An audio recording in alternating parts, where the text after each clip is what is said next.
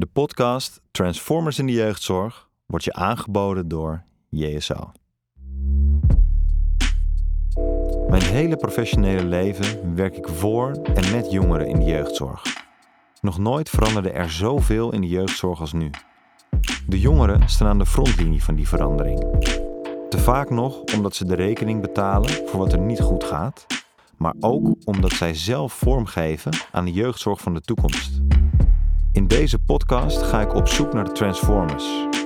Jongeren die de jeugdzorg zelf hebben ervaren en met hun ervaringen een fundamentele verandering teweeg willen brengen. Mijn naam is Wiebe van Stenis en vandaag is deel 3 van de podcast met Moraya de Haan. record. En ja, nu begint hij te lopen. Spannend. Heel spannend. Ja. Want nu gaan we, nu gaan we gewoon spits afbijten. Op het hoofdkantoor van de Jeugdbescherming Amsterdam. Ja. En we zitten hier met Claire aan tafel. En Claire, wil je jezelf even voorstellen? Ja, ehm, Claire Vlug. Ik ben eh, eh, bestuurder hier bij eh, Jeugdbescherming Regio Amsterdam. Het is niet alleen voor Amsterdam. Mhm. Ehm, en eh, ja, we zijn sa- ik, ben, ik heb nog een collega-bestuurder, Sigrid. Eh, en wij met z'n tweeën zijn eh, diegene hier die eh, met verven elke dag weer eh, proberen om het zo eh, goed mogelijk te doen voor kwetsbare kinderen. Ja. En nee, dat lukt natuurlijk niet altijd even goed. Nee, dat lukt inderdaad niet altijd even goed. Nee. Wat wel gelukt is, is dat je hier tijd voor hebt gemaakt. Wat ik heel mooi vind. maar vanzelfsprekend. Als je de twee podcasts eerder geluisterd hebt, dan kan het niet anders zo zijn dat ik eigenlijk gewoon ook nieuwsgierig was. En ik wilde ook wel weten wie Moraya was. Ik wilde haar wel eens in de ogen kijken. Dus nee, daar maak ik wel tijd voor. Want om daar gelijk op in te haken. Hoe eh, heb jij de eerste podcast ervaren?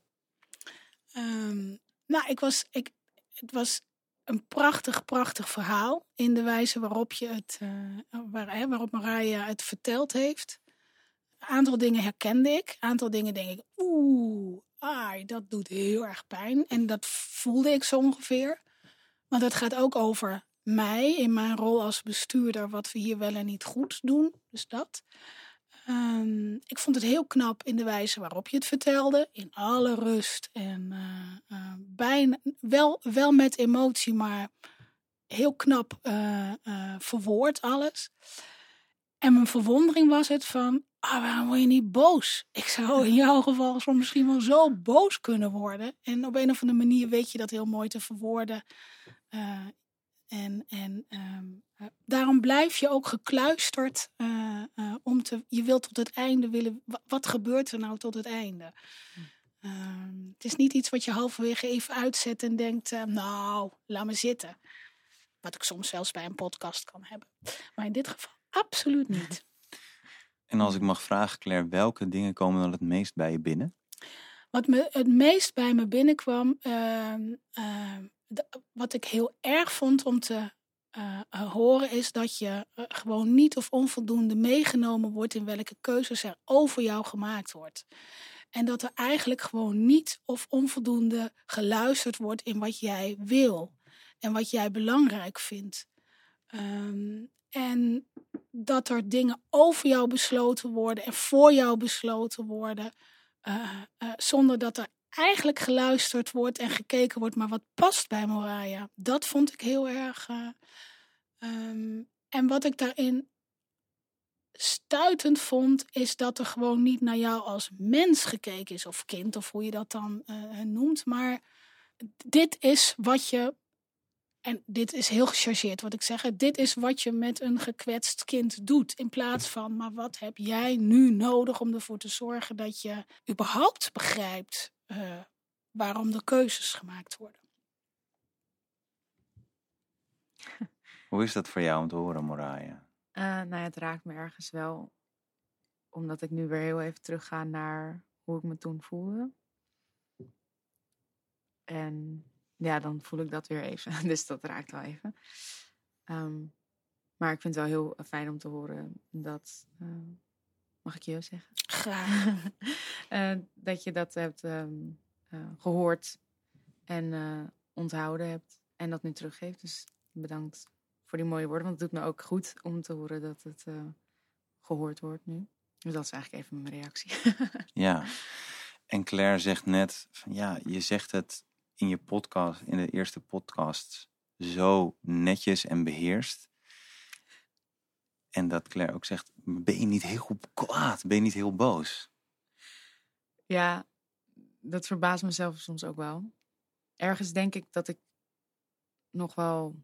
Ik vraag me af of ik boos ben. Want ik heb inmiddels wel. Soms irriteert het me dat ik nog steeds empathie heb. Ook bijvoorbeeld voor mijn moeder of zo. Dan denk ik, ik wil eerst boos zijn. Of ik wil eerst gehoord worden. En dan pas empathie hebben voor jouw pijn. Maar ik wil helemaal geen pijn meer eigenlijk, zeg maar. Dus ehm, wil ik eigenlijk gewoon zoeken naar, naar hoe dan wel. En hoe dan beter. En ook voor haar, voor mijn broertje en voor mezelf. En, en voor alle andere jongeren. Ehm, en daar zit veel meer energie in dan in boos zijn, denk ik. Maar ik zou het wel willen hoor, soms. Maar dan ben ik gewoon verdrietig. Ik kan niet tegen boos zijn, denk ik. Waarom zou je het willen?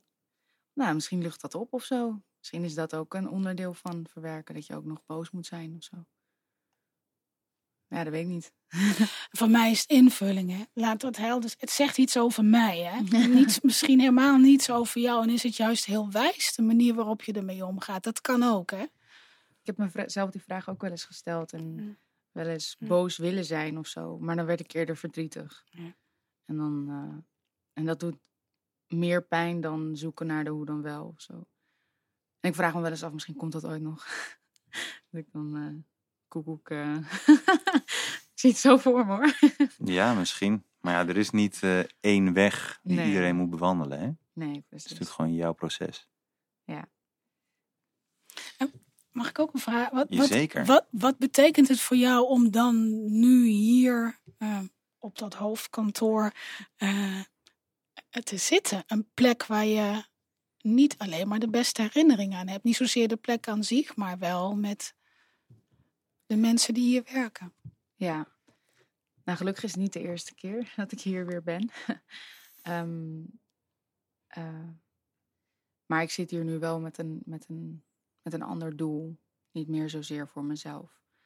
Maar ik ben eigenlijk gewoon heel erg nieuwsgierig. Waarom worden welke beslissingen genomen aan de hand waarvan? En ehm, ja, dat ik hier nu zit. ehm, ja, hoop ik gewoon eh, daar meer over te kunnen weten. Ehm, ik wil niet zozeer over schuld spreken, maar ik weet wel dat in mijn gezin meerdere dingen niet, eh, ja, niet veilig waren, of in ieder geval niet goed genoeg, of welke reden dan ook. En dat ik nu wel, ik heb toevallig eh, een tijdje terug mijn hele dossier uitgelezen.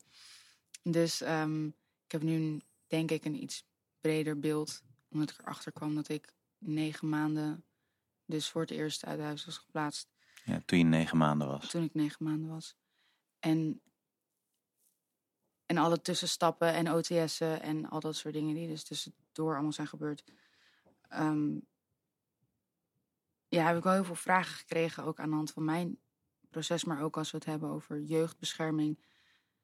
Als er problemen zijn in het gezin, ehm, effecten die in ieder geval bij mij heel erg waren, is dat ik schuldig ben aan die problematiek omdat ik misschien het op school uit eh, met gedragsproblemen.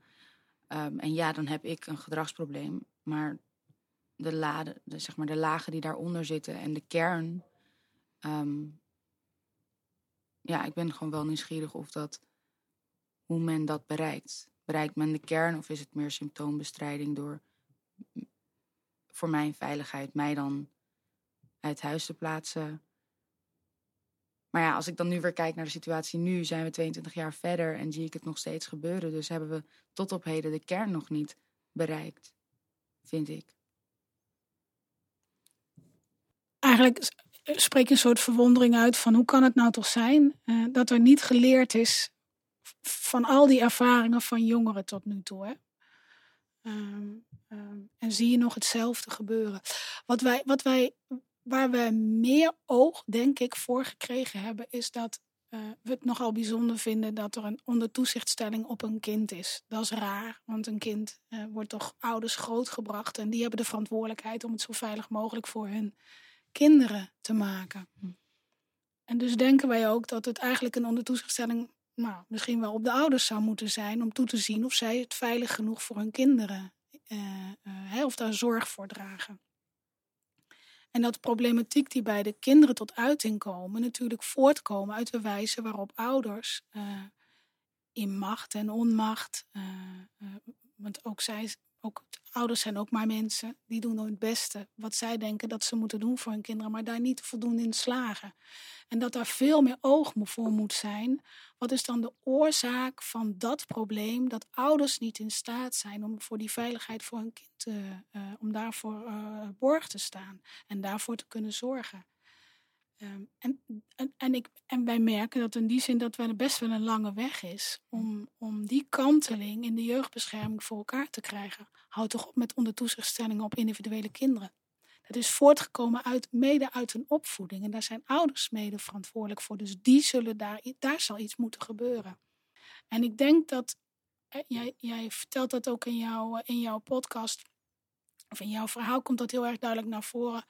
Waarom word ik uit huis gehaald? En dan ook nog een zorg van een broertje dat er zit waarvan jij niet weet of dat beter gaat als mm. jij weggaat. Uh, gaat. dus door jou eruit te halen zou het thuis beter gaan. Door jou eruit te halen gaat het beter met jou. Ja, en zo staat het wel in mijn dossier, heb ik gelezen. Ja. En ook dat mijn moeder dat, zeg maar, heeft gezegd. En, uh, ja. ja. Ja. En ik vraag me dan af, um, haar woord um, woog wel zwaarder dan mijn woord. En, maar het heet jeugdbescherming. Ja. Ja, ik vraag me dan af wie komt er dan op voor het woord van de jongeren, zeg maar. Ja, ik denk dat je de, de vinger op de zere plek legt. Dat we, de, dat we nu pas, denk ik, veel meer aandacht krijgen in hoe zorg je dat je in gesprek gaat, ook met een kind of met een jongere. En dat dat um, denk ik, echt heel erg lastig is. Omdat het makkelijker is om van volwassenen tot volwassenen te spreken dan daadwerkelijk te gaan zitten met een kind. Maar wat vind jij nou? Wat voel jij nou? Wat ervaar jij nou? Waarom denk je dat je uit huis moet? En wat doet het jou? Um, ik denk dat dat gewoon um, uh, onvoldoende gebeurd is. En dat we daar steeds meer aandacht voor krijgen. En voor toevallig afgelopen jaar wordt, is iedereen in getraind om überhaupt het gesprek aan te gaan met kinderen. En terecht dat, het, dat je dat opmerkt vanuit jouw uh, dossier. Ook erg als je dat zo moet. Uh... um, dus de mening van jou als kind ook als elfjarige uh, kun je vertellen wat het met je doet en waarom je vindt dat het uh, niet oké is dat jij uit huis gaat. Maar misschien had je moeder uit huis moeten. Of had er iemand bij jou aan, in huis aan moeten sluiten om ervoor te zorgen dat het bij jullie als systeem beter was gegaan. Ja, ook als, ja.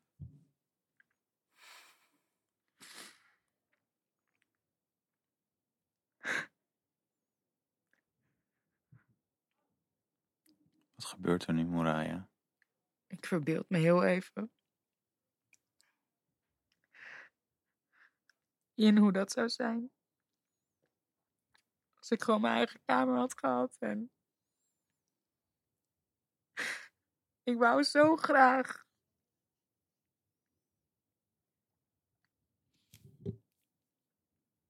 Ik heb brieven geschreven, ook naar mijn moeder. Mama, wat moet ik doen? Hoe wil je het dan wel? Um, ik heb brieven geschreven naar de jeugdzorg van wat moet ik doen zodat ik hier weg mag? Wanneer mag dat? Wat moet ik doen? Ik begreep het niet. Het lag aan mij. Maar wat dan? Als ik het goed deed, dan mocht ik thuis wonen, dacht ik. Maar wat moet ik dan goed doen? Maar ik ben blij om te horen dat, dat het nu wel, zeg maar, alles wat je net hebt verteld, daar juich ik voor. Dan denk ik, ja. Maar ik verbeelde me heel even in als dat in mijn tijd was ontdekt. Hoe ik dan misschien wel. Ja, hoe het anders had kunnen zijn. Ja. Neem even een slokje water.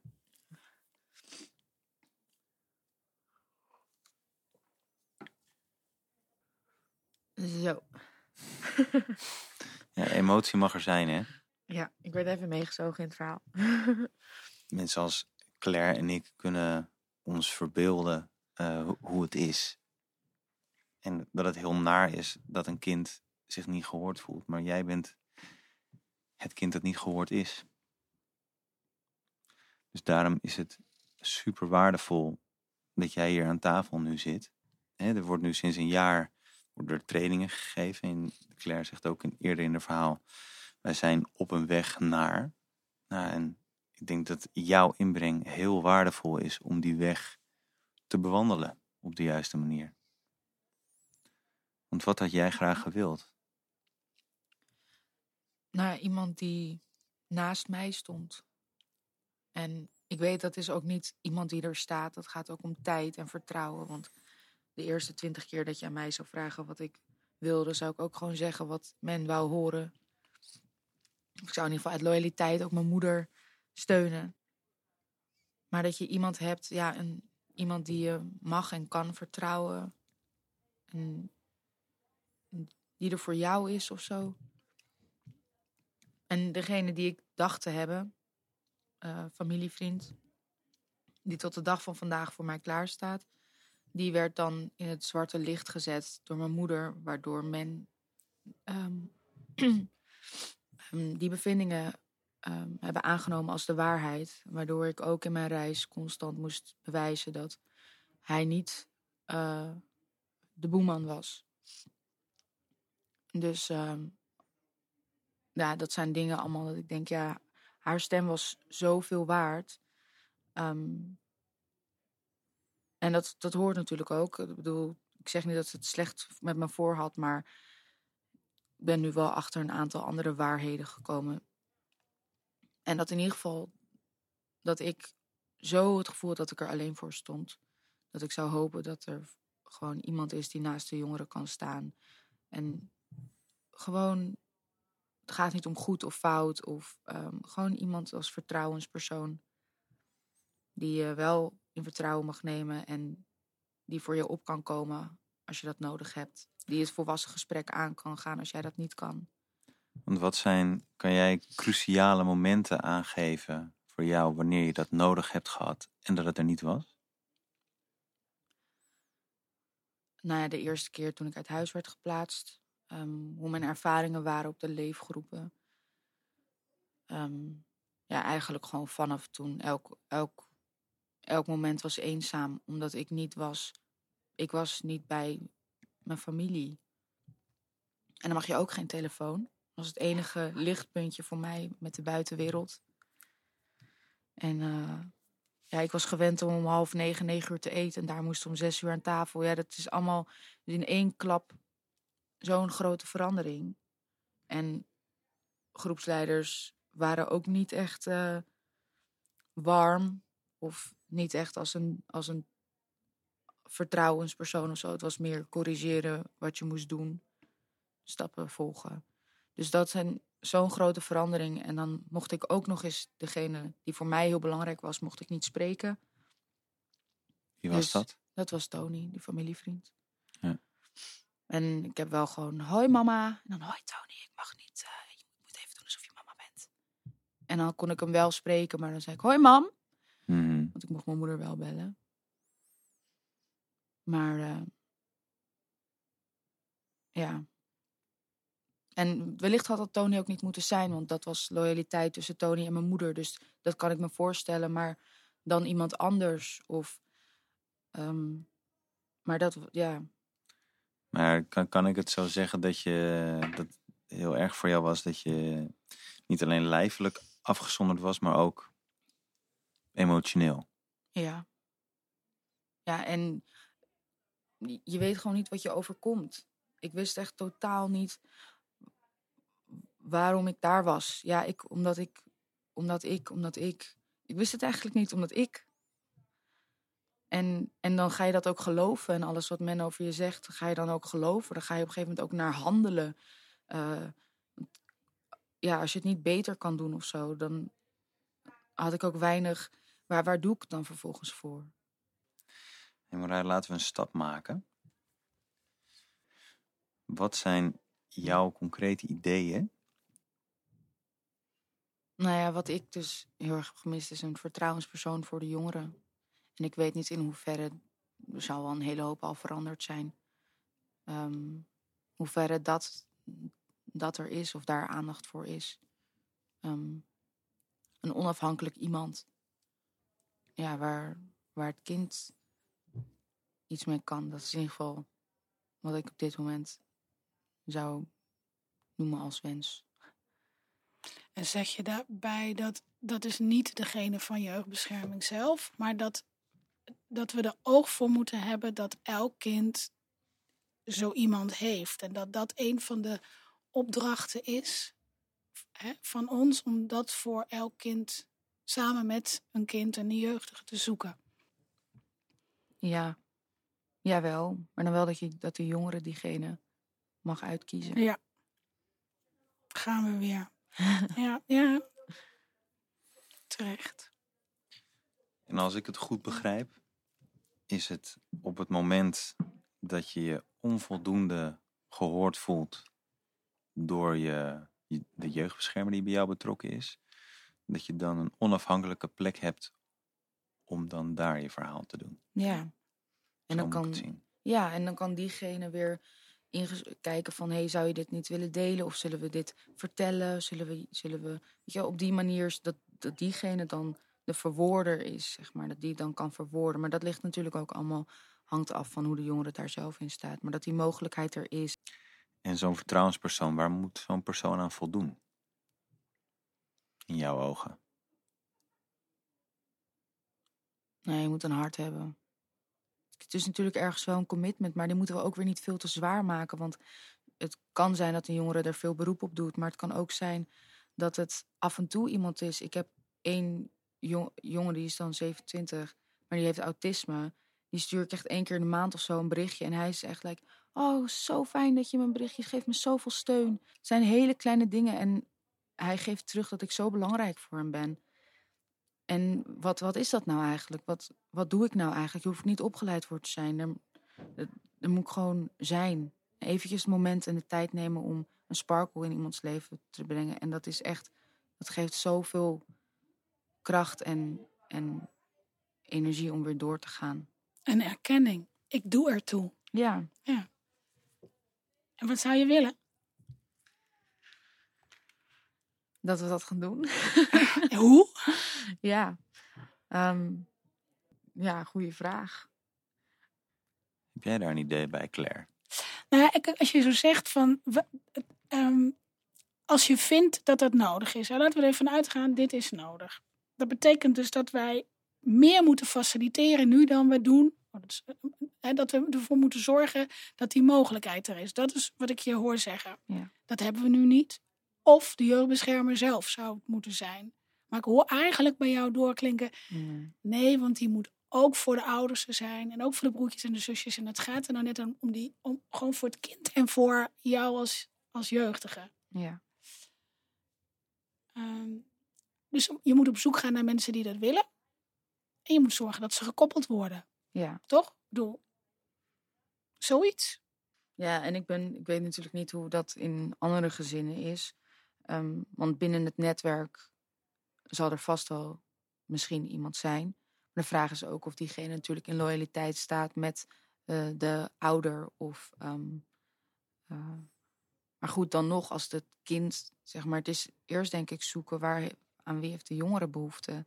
En, en als dat niet in het netwerk is, dan kijken um, hoe zoiets aansluit. Ik kan me voorstellen dat ik hield heel erg van muziek en dat soort dingen. Dat je op die manier een klik vindt met iemand. En wellicht is dat wel iemand um, op school. Of um, ja, ik weet niet hoe dat natuurlijk met allemaal regeltjes allemaal werkt.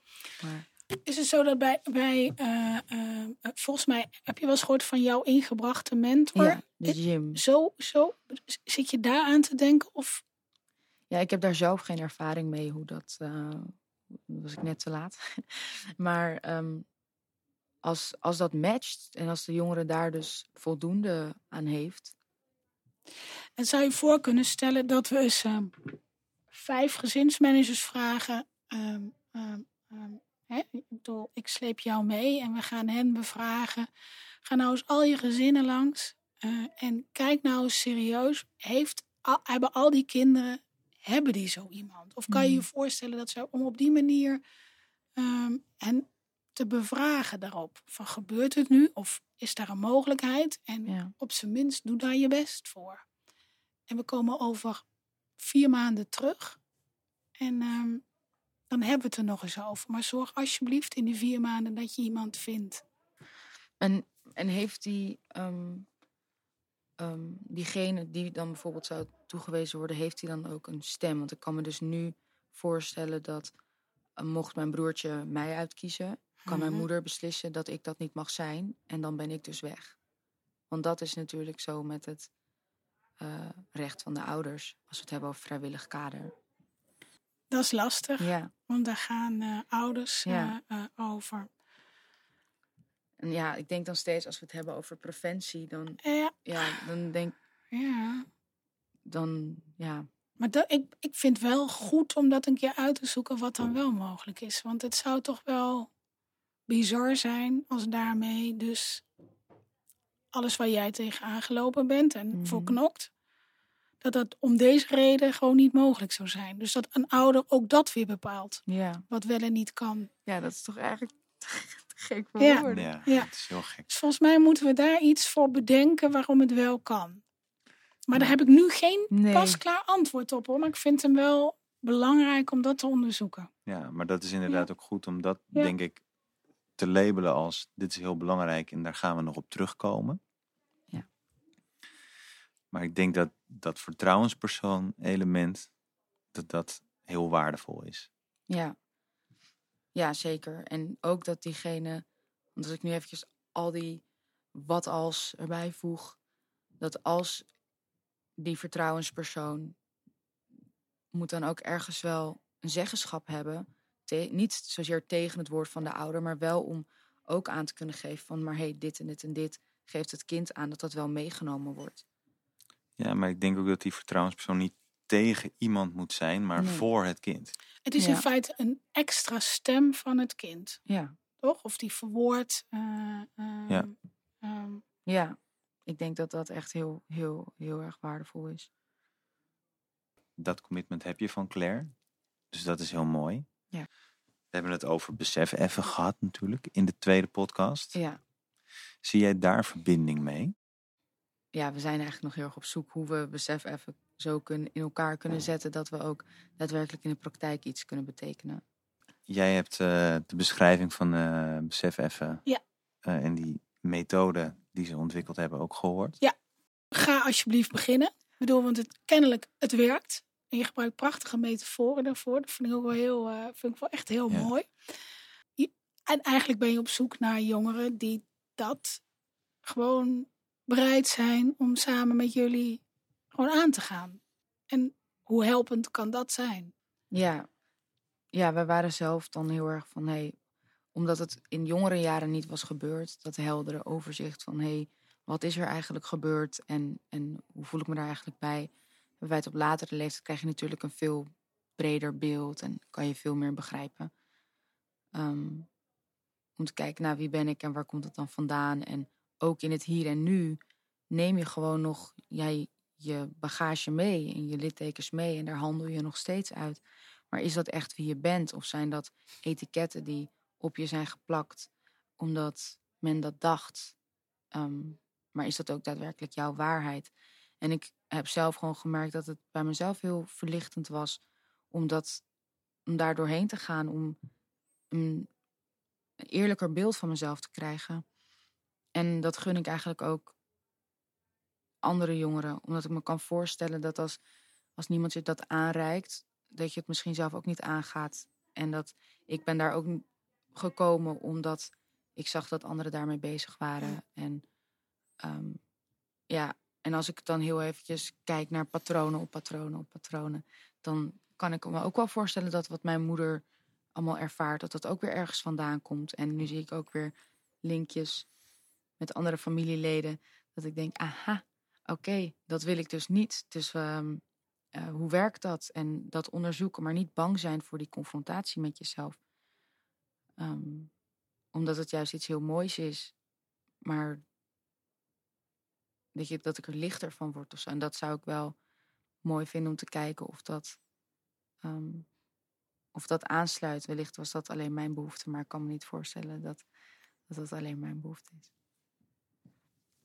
Nee, en ik denk dat het aan, de, aan jouw kant, Claire, van de tafel, ook heel fijn is om goed in kaart te hebben. Wat zijn nou de ervaringen? En dat je die op een gestructureerde wijze binnenkrijgt.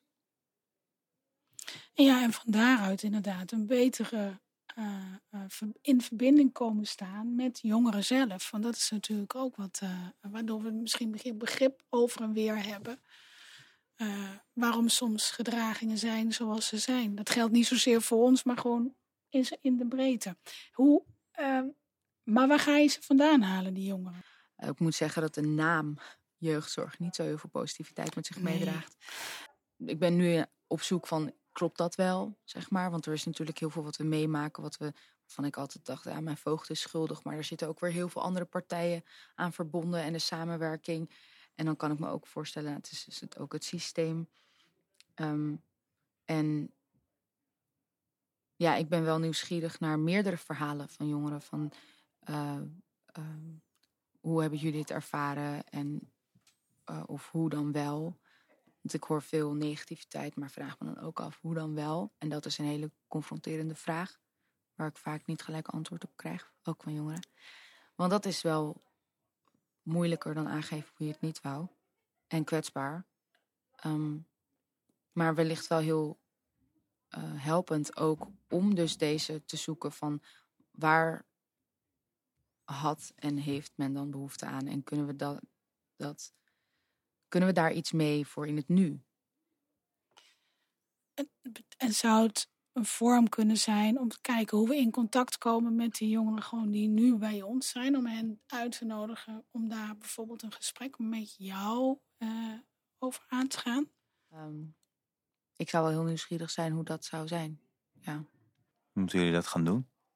Ja. ja. Kijk, of een vorm vinden. Ja.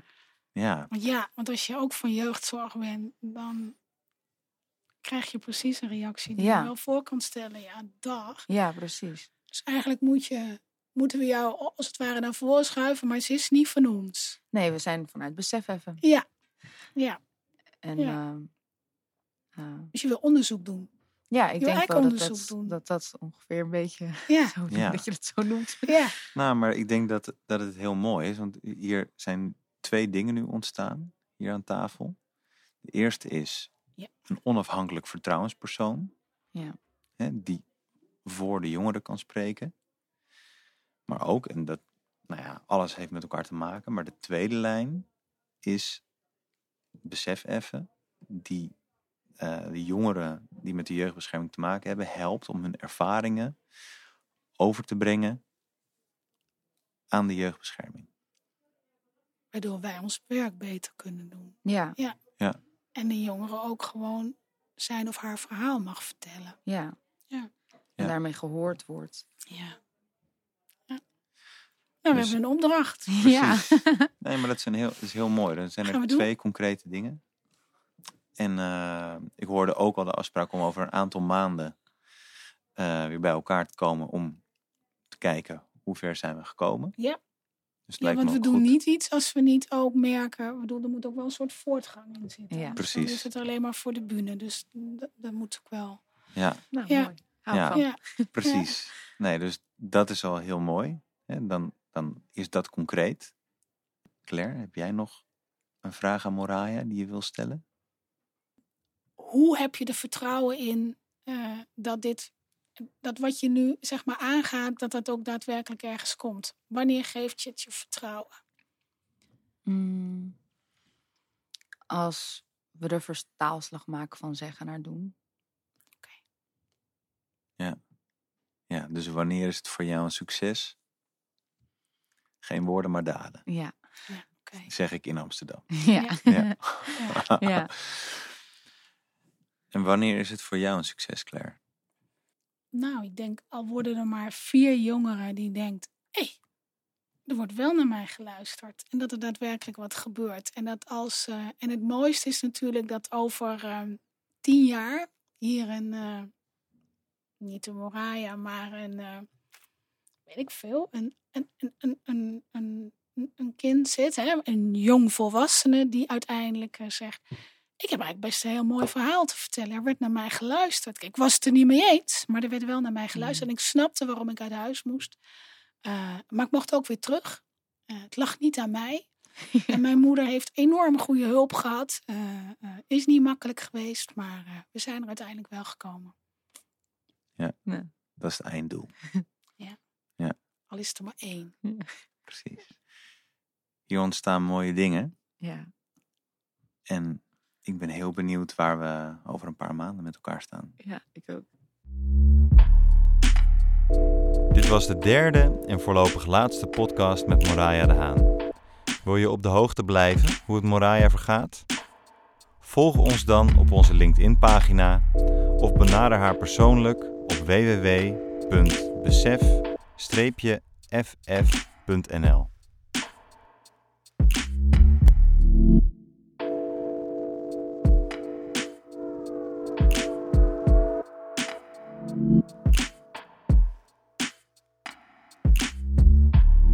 Deze podcast werd je aangeboden door JSO.